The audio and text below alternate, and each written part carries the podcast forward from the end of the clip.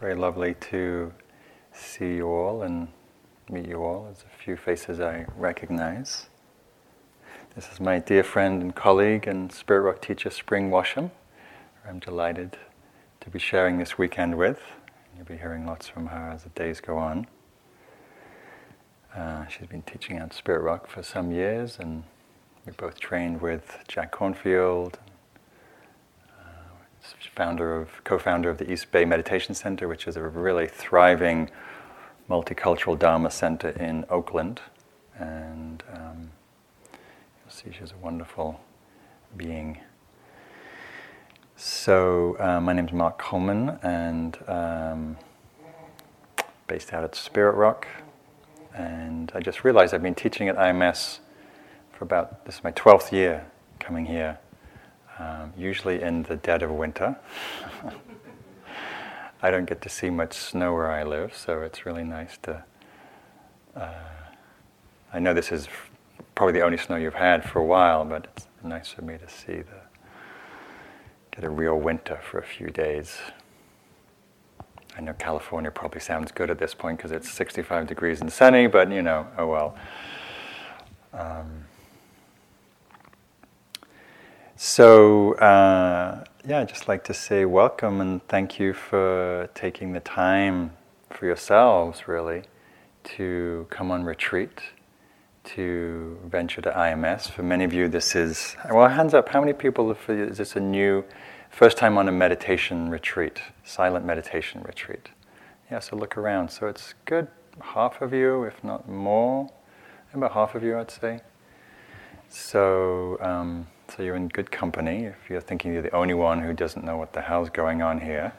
uh, there are many. So, um, and it's a, it's a whole thing, as you'll see. It's a whole experience, especially the silence and being in such a large community, meditating together um, with a single intention to, to wake up and to awaken the heart. And it's a very beautiful thing. We create a monastery. We create a, a temple here and, and, a, and a, a, transient monastery for a few days, which is a very beautiful thing in our, in our lives, in our culture. And, and one of the things that's important to remember is most of the hard work is you've already done, which is getting here. You know, the packing and the organizing, doing all those emails and phone calls and messages and everything you had to leave behind, right? It takes a lot to even to just come away for three days. So that's the hard work. Now you can actually just relax. You can turn off your cell phones, please, and your computers, please, and um, just relax into being here. You actually have, have pretty much nothing to do for three days. Like someone cooks for you, someone's cleaning the bathroom, someone's shopping. Um, so you have to make your bed. Well, you don't have to actually. You can not make your bed; it'll be fine. and you just get to be. Lao Tzu, the great Chinese Taoist philosopher, said the most important thing to do is to be. So you get to be for a whole weekend. And I'll, we'll explore more what, what that means to be. Um, the first thing I want to do is uh, just to um, bring some clarity about why you're here. Um, intention, wh- why we undertake an activity, and the intention in which we undertake it is really important. Uh, piece of Buddhist teaching and understanding. And it will serve you to really get clear and remember what has guided you to be here. And we come for, to retreats for many, many different reasons curiosity, passion for awakening, profound suffering and loss, because there's nothing going on on TV this weekend. Who knows what pulled you? But many, many motivations. And so, what we'd like you to do is just turn to the person next to you and introduce yourself. You're going to be sitting with these people it's good to get to know at least. Say, why don't you just say hello to the people around you, and then choose one person to, uh, to face, and um, just spend a few minutes uh, finding out why you're here.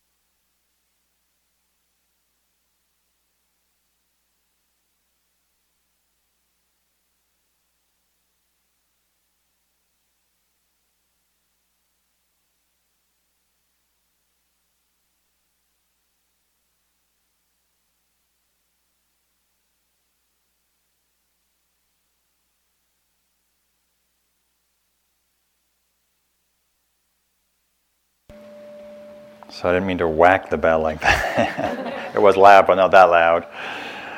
Um, so, anybody just like to shout out a word or two? What brings you here?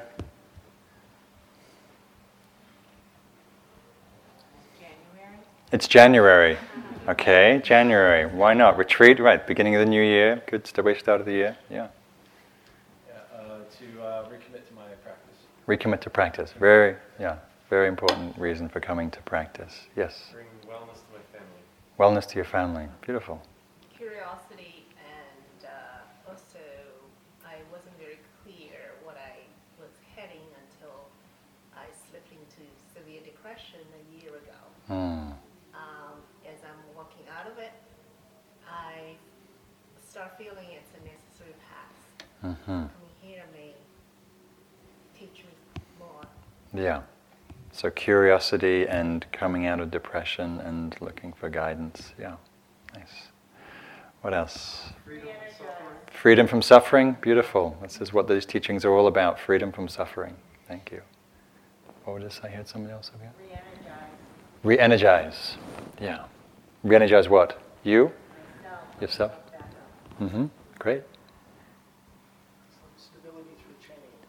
Stability through change. Yes. These practices are really help with, with learning how to deal with transience and uncertainty. Settle down and see what's there that I don't usually look at when there's so much busyness. And settle down and look at what's there when there's, we can't see when there's so much busyness. Yeah. There's a lot that gets missed. Yeah. I just came across this beautiful quote from Martin Luther King, who we'll be drawing on a lot this weekend, where he says, um, Everything that we see is a shadow cast by that which we do not see.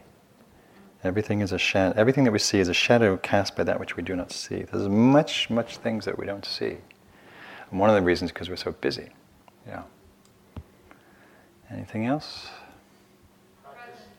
Presence. Yes, cultivating presence. Practice surrender. Practice surrender. Beautiful, wonderful intentions. You'll probably hear some of your intentions echoed and other intentions. Right? We often share as a common spirit to wake up, to ground, to refresh, to renew, to deal with suffering. Um, it's one of the beautiful things about practicing together in such a large retreat like this is we draw on the support of each other, on the strength of each other's intention and practice. So remember these intentions that you came with, and especially when the retreat goes through its ups and downs, and you feel like, what the hell am I doing here?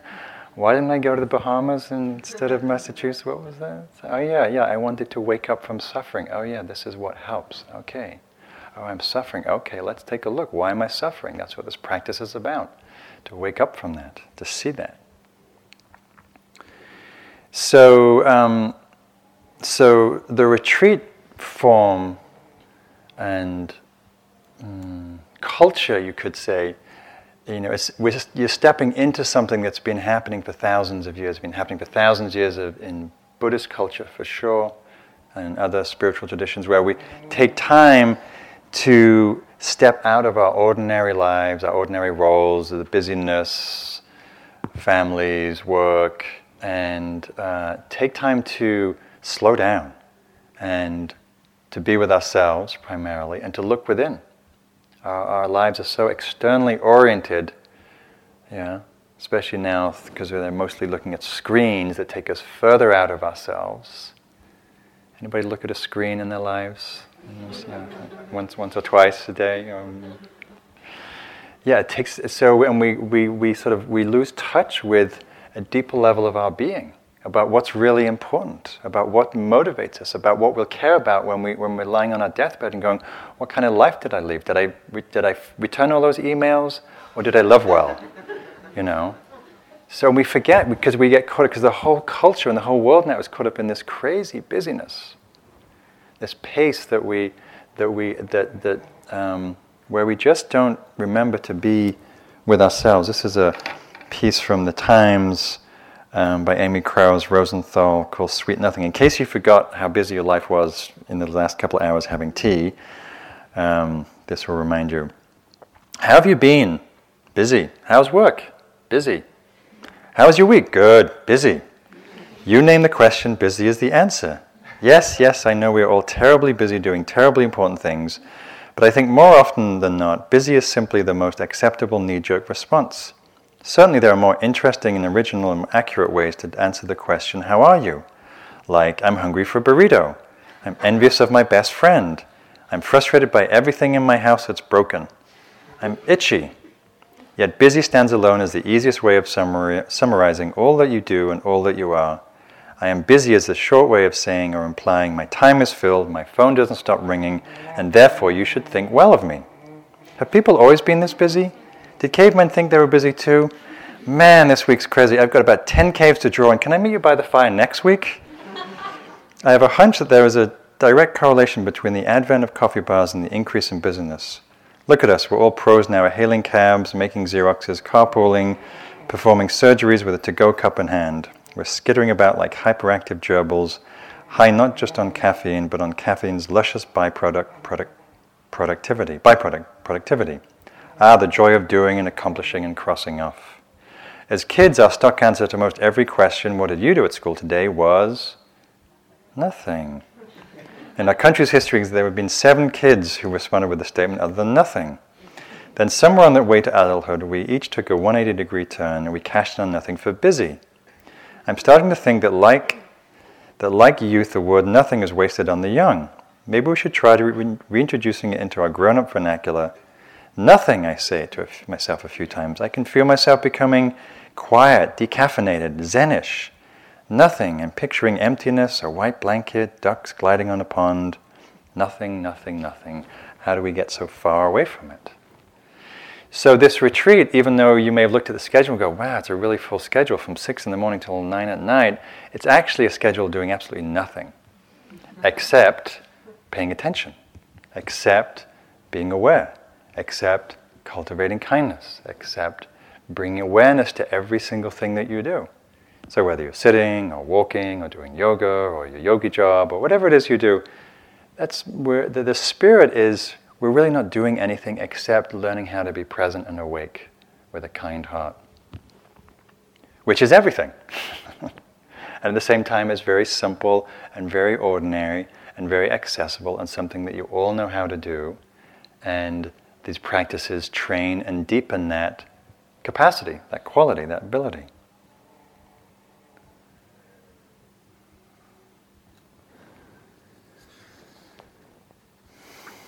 So the, the, the way we've structured the retreat, uh, everything here is designed to support you having time to be awake, to be aware. So as I said, everything is taken care for you, and your job is simply to show up and do the practice as well as you can, as imperfectly, as perfectly imperfect as you can. So whether it's the sitting or the walking meditations, which we'll, be, which we'll be saying a lot about, we're giving a lot of instructions through the day. And we'll be drawing on the foundational Buddhist teachings that emphasize the practice of mindfulness, which is simply the capacity to be aware, to be awake, to know what's happening as it's happening in your direct experience, without the interference of your mind and your thoughts and your judgments and preferences and likes and ideas and concepts. Just to simply know when you hear the sound of the bell,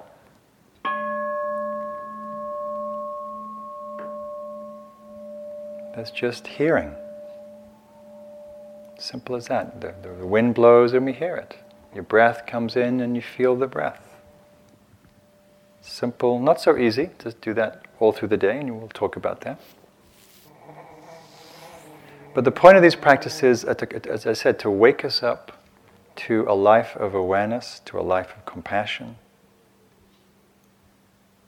There's a lovely quote from Thich Nhat Hanh, a great Vietnamese teacher who said once, Buddhism is uh, Buddhism is simply a way to live well. Happiness is available. Please help yourself. So we'll get to see the ways that we create happiness and unhappiness. We get to see the ways that we cause suffering for ourselves.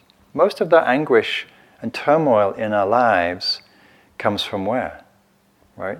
comes from here, comes from our mind, comes from our thoughts. We think it comes from the outside. Well, if so and so just, you know, would be nicer, everything would be fine at work. or in my relationship, or in my body. But it's our relationship. If we look at our relationship to what's happening, that's really where we have the possibility of peace and ease rather than anguish and resistance and turmoil. There's a poem by the poet Hafez who puts it uh, amusingly. He says, um, You have all the ingredients to turn your life into a nightmare. Do not mix them. Do not mix them. But what do we do? a little bit of envy, a little bit of comparing mind, a little bit of feeling de- deficient, and we mix them all up and we feel like crap. You know, we feel, we feel like everybody else is, is able to do the meditation and we're the only one who's like still trying to figure out how do I cross my legs? That's kind of weird. I was sitting on the floor thing. And then later he goes on to say, you also have all the ingredients within you to turn your existence into joy. Mix them and mix them. So we'll be learning here about what brings joy, what brings peace, what brings happiness, the, those ingredients of wakefulness, of kindness, of compassion, of patience.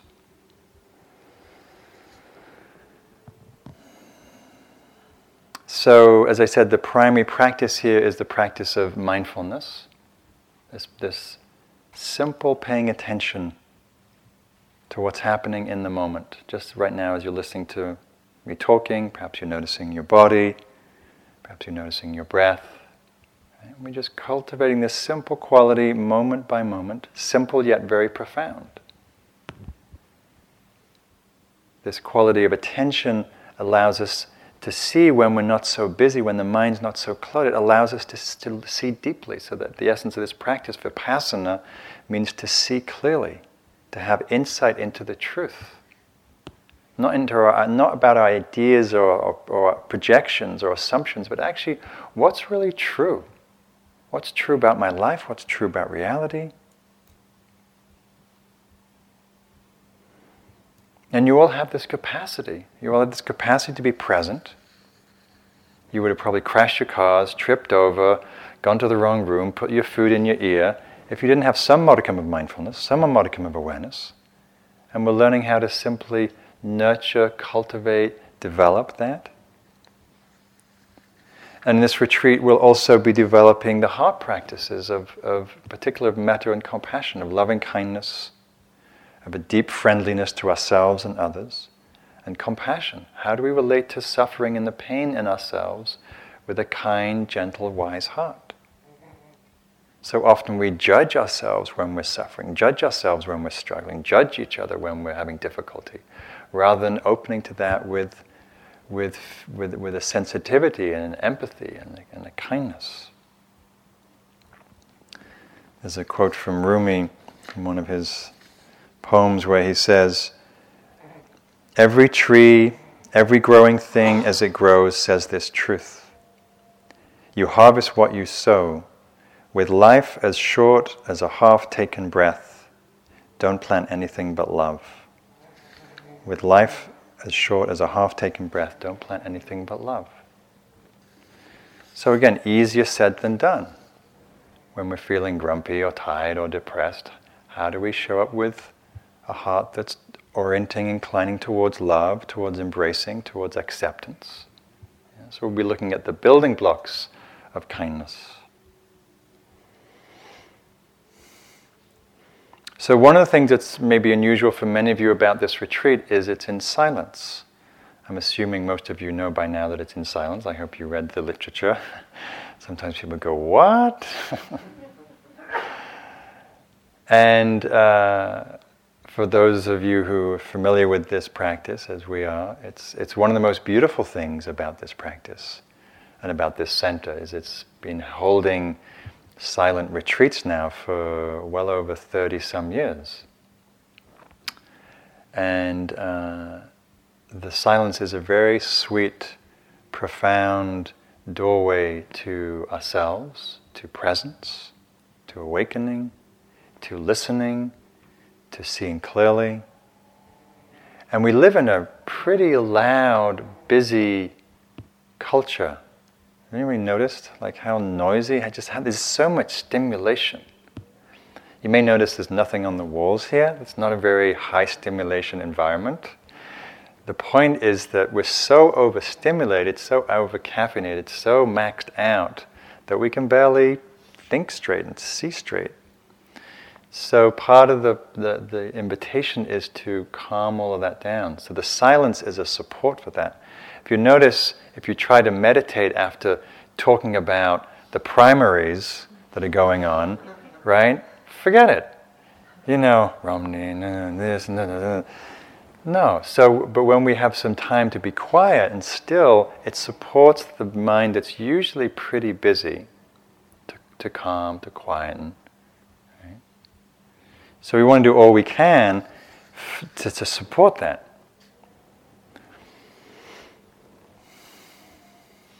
And of course, for many of you, this is new and it might feel a little scary or intimidating or weird. Like, what do you mean we're not going to talk? There's all these great people here. I just had such a great time at dinner. How come we're not going to be talking? I want to get to know everybody. Well, there will be time at the end, and you will get to know each other. You'll get to know each other in a different way. You know, we've done retreats here where we've sat in silence for three months and you get to know people really, really well on a three month silent retreat.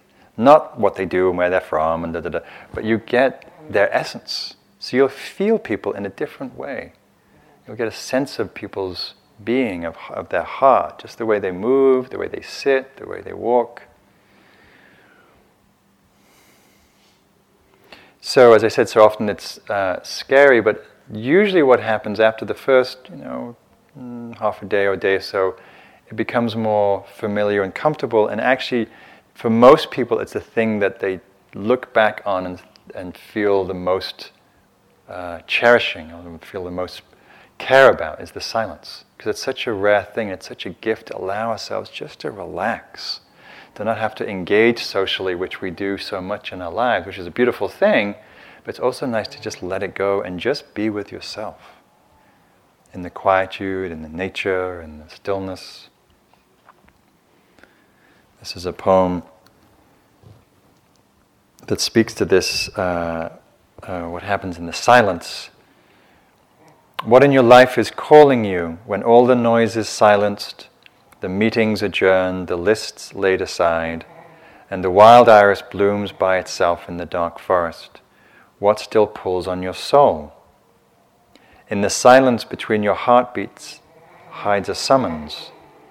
Do you hear it? Name it if you must, or leave it forever nameless, but why pretend it is not there?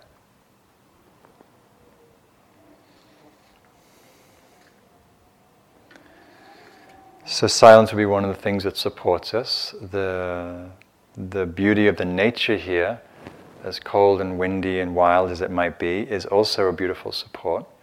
And some of you will be doing your walking meditation outside, some of you will be taking longer walks outside if you need space and access to the wild and this beautiful forest here. And I spend a lot of my own time and practice out in nature.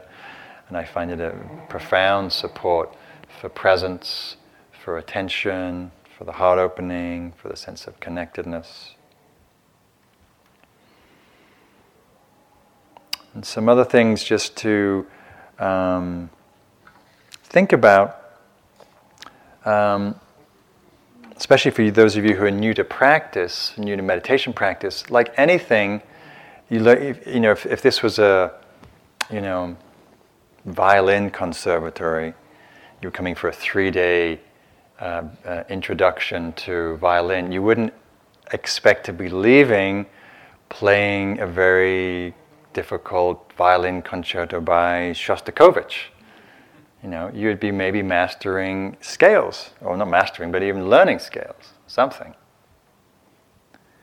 So, in the same way with the retreat, to notice what your expectations are, right? We usually ex- have such high expectations. It's not a bad thing to have high expectations, but it is if you then wickedly beat yourself up and judge yourself for failing them every, every time. So, to be realistic about what's possible in these three days and to not um, set unrealistic expectations.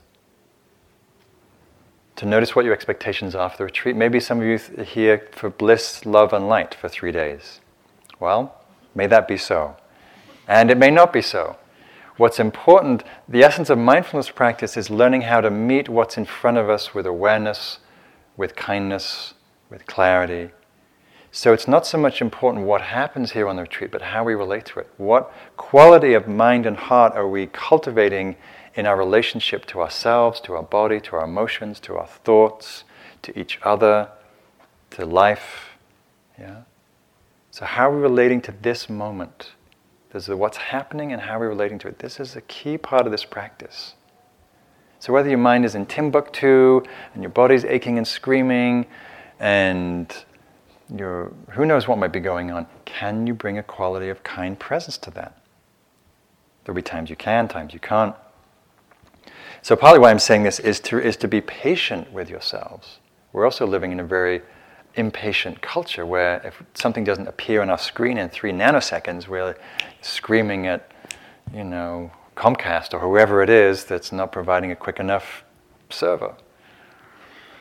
So, can we slow down enough to be patient with uh, the pace of the inner life, which is often slow? This is from Rilke. I think this is from Letters to a Young Poet. And um, he's talking about the process of making art, but the process of making art, just like learning to play music, is very similar to learning to meditate. It's an art form, there's techniques and practices which we'll share with you, but ultimately becomes an art form and requires a lot of patience. Works of art are of an infinite solitude, and by no means of approach is as useless as criticism. Only love can touch them. Being an artist means not numbering or counting, but ripening like a tree. It comes only to those who are patient, who are there as if eternity lay before them so, unconcernedly silent and vast.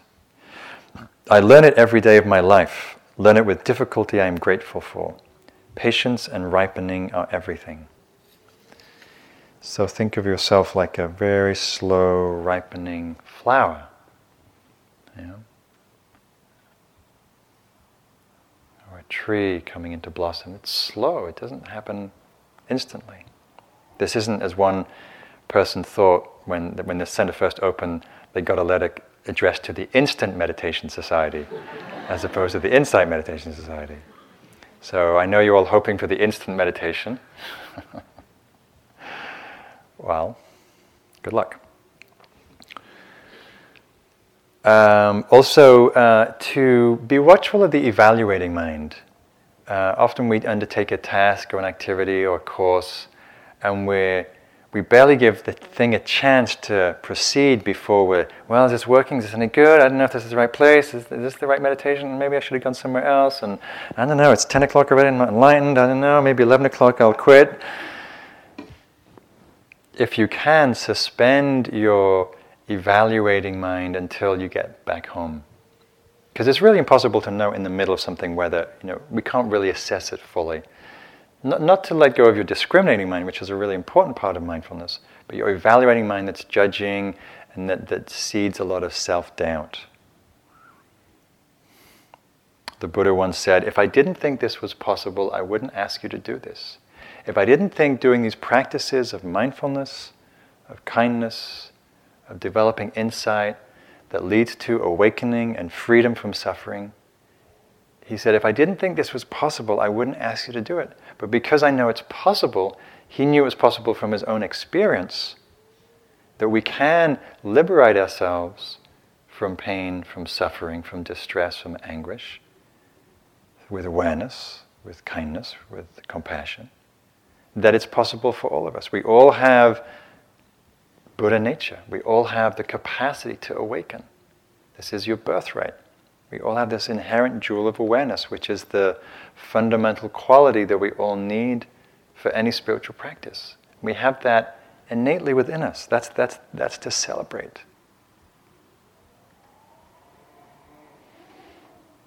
And for those of you who are here who've done many retreats, which some of you have done many retreats here for, for many, many years, um, I invite the spirit of um, uh, Suzuki Roshi, who has that lovely quote about beginner's mind. Suzuki Roshi was a great Zen teacher who said, In the beginner's mind, there are many possibilities. In the expert's mind, there are very few. In the beginner's mind, we're open, we're curious because we don't know. Because how could we know? Because we're a beginner. So if you're a beginner, which we, we, we, you know, in a way, we're all beginners. Every time we take the meditation seat, we're beginners. We have no idea what's going to happen. Joy, love, compassion, hatred, fear, boredom, fall asleep, who knows? Everything, all, all in one sitting sometimes. So can we, can we approach this retreat with complete blank slate and just say, oh, who knows? Who knows what it means to be in a body breathing? Let me take a look the, as if for the first time. And lastly, to practice in a way, one of my teachers used to say, um, practice with um, outer discipline and inner spaciousness. So, outer discipline means if you're on a retreat, you do the practices that are taught, you do the form, you do the schedule, you come, you sit, you walk, you do the yoga. You really show up and you give yourself fully to it. But you don't do it with a grimness. So sometimes people misperceive the silence and the sort of introverted nature of this practice as kind of depressing. Like people look a little zombie-like when they walk. They're walking slowly, and people aren't smiling because they're not really doing, you know, so much social contact, and it can look a little grim. The point isn't to be grim. The point is to be awake. The point is to be free and to be who you are. So so all the Buddhas you'll see have this very sweet smile. It's a smile of equanimity, smile of peace. So he said, practice without a discipline but in a spaciousness practice with inner joy, practice with delight, practice with gratitude, practice with generosity. Yeah. So um, to remember that as you're looking around, to remember you'll have no idea what's happening for somebody else. Even if the whole room looks like they're, you know, dour and miserable and serious, there could be incredible amount of ecstasy and joy. Because the, the, the, the, joy that happens here is a more subtle kind of joy. We're not so exuberant, we're not laughing and, and sharing our joys. It's, it's a very sweet, peaceful joy. So many more things to say, but I'll stop here and let Spring uh, say some things. Um, but I mostly want to welcome you uh, and uh, look forward to working with you over these next few days and wish you a very rich and fulfilling time here on retreat. Thank you.